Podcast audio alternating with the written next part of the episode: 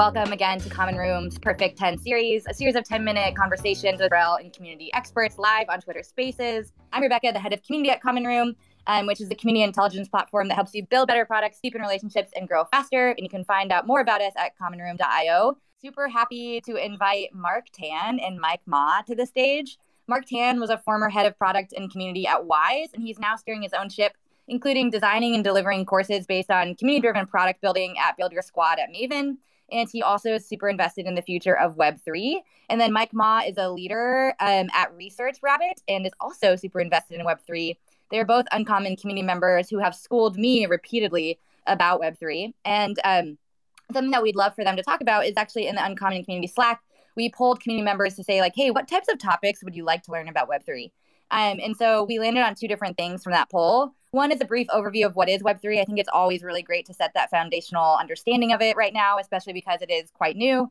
Um, and then we'll get to the meatier part of that topic, which is um, how might Web3 affect community building in 2022? And what might be one way or one step that community managers and community leaders could implement or start to, um, you know, experiment with ways that they can add add Web3. I don't even know if I'm saying that right, but my vocabulary on it is still limited.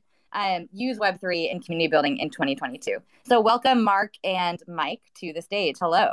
Hello, Rebecca. Good morning. Um, and hi, Mark. Uh, I think we, we had agreed that I'll just do like a quick spiel, um, and it's going to be terrible, but thank you all for, for bearing with me. In terms of the intro to Web3, there's so many different ways to frame it. Uh, I'm going to share about how we think about it on our end, which hopefully is a little bit differentiated from the stuff you've read out there. Um, so jumping right in, Web3 in our minds is emergent from two multi-century megatrends of one, networks, and in parallel, two, decentralization. So, over the past many centuries, the world has become increasingly worked and connected. Uh, Gutenberg played a huge role in that, as you know, and the internet really accelerated that trend. So, networks have persistently expanded their scope and reach over time. In parallel, networks love decentralization, but hierarchies like countries and corporates love centralization. So, in terms of the past 10, 20 years, there's been this huge aggregation and centralization of power, information, value, and ownership, influence, and, and basically everything else. So, in response, there's been this counter movement to bridge that gap between an increasingly networked world versus an increasingly centralized um, everything else.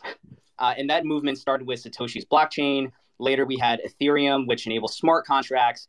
And most recently, we have um, NFTs, which enable ownership, and DAOs, which enable a new way to organize capital, labor, and community.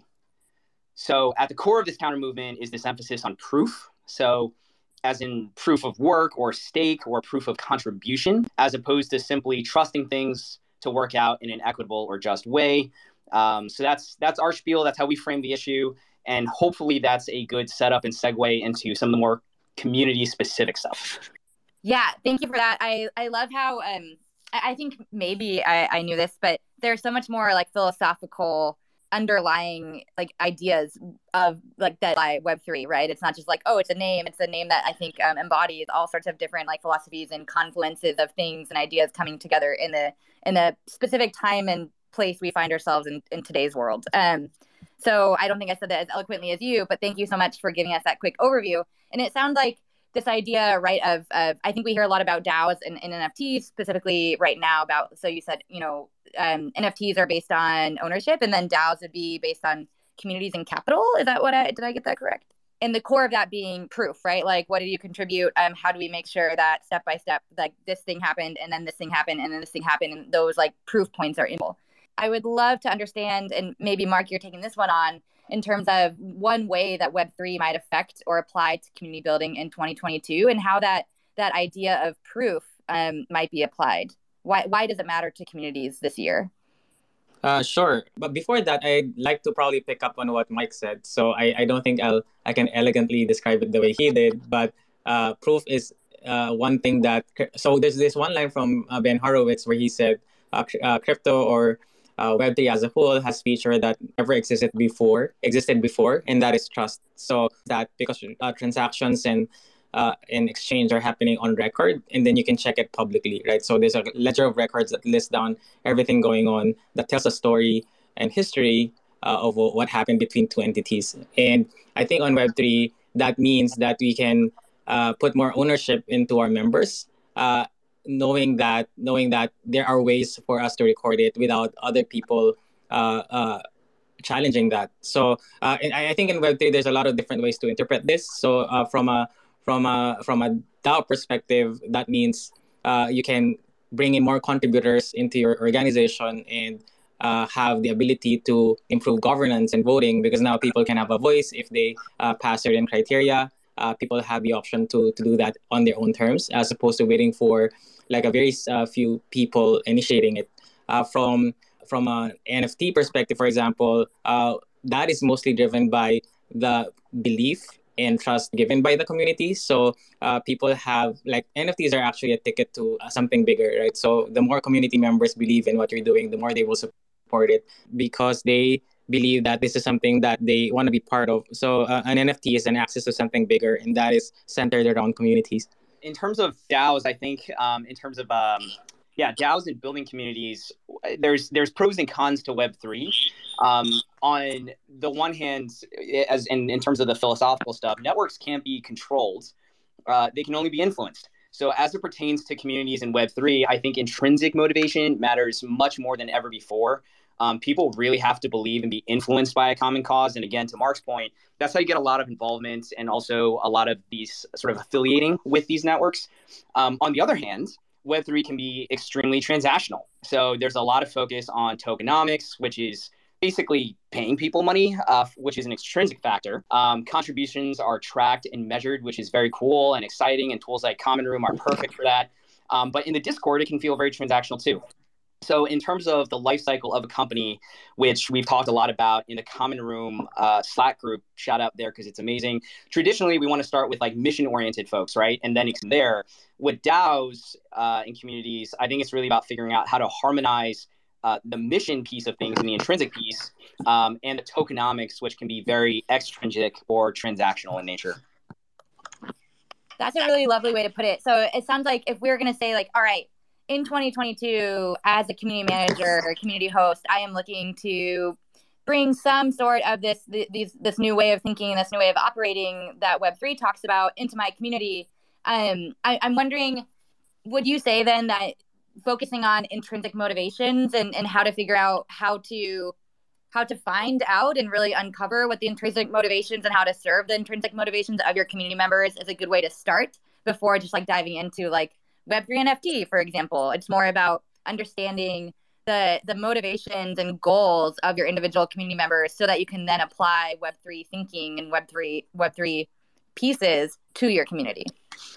Yeah, I think I think Mark will probably have a lot of thoughts here because he's actively building a DAO too. Um, we've participated in a bunch, uh, and and I think maybe for existing community managers out here, um, everyone starts with a mission everyone has a cause. So i think in terms of daos and web3 rewarding people for things that align or further that cause in a meaningful way. Or using this as like um, tokenomics as a or an impetus to do things that wouldn't otherwise happen is probably a much more efficient framing of how to leverage web3 and on the other hand you know ha- making sure that your mission is sustainable and has an economic model will make sure that it's it's it's a great fit for things that web3 can empower too uh, Mark, I, I'm sure you have a bunch of thoughts here too.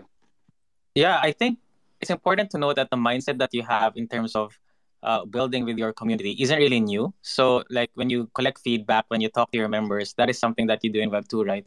Uh, when you go to Web three, I think you have to ask yourself is if you're doing something on chain, meaning are you recording anything on the blockchain? Because if not, then what you're doing is in essence Web two mindset, right?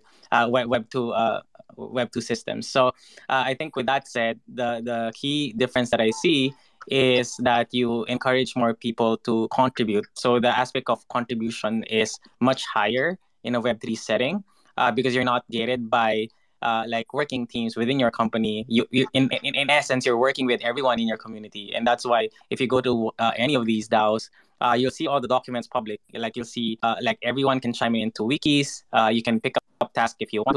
So uh, the point is, you just scale that that that mindset of how do you motivate your community and how do you get them to participate and do so in a in a more open way and transparent way. And that's that's in essence uh, what Web3 uh, community building is. Totally. I am. Um, thank you for that humble reminder. Like I'm still over here hanging out in this Web2 mindset, asking about Web3, and so I think that is a good nudge where it's like it's a paradigm shift in terms of thinking um, in terms of thinking about contributions of your community where where everything is has that transparency has is on the chain as you say asking uh, at the risk of being like totally naive because i have definitely not done this myself how does one start a dao? Let's say i wanted to be a community manager and i'm like okay i think i do want to start this for for my and invite my community in.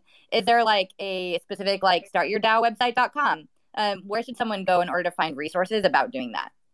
Uh, Mike probably knows knows stuff about this too, but uh, I suggest just uh, I mean a lot of people are talking about this, so go into, for example, uh, find people because DAOs are usually uh, inherently network effects, right? So it's it's really finding people who has the same passion and interest as you.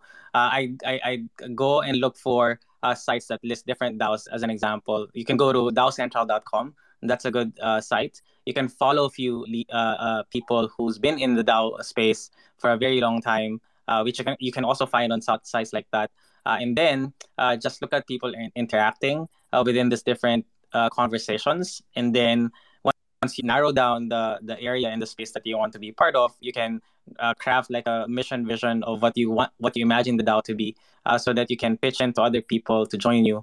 Uh, once you have like a, a, a certain uh, group of people interested, then you start thinking about the the the structure and the framework, right? Like if if this is a if this is a DAO, then uh, you should build the organization in a way that people can uh, jump in and out more easily.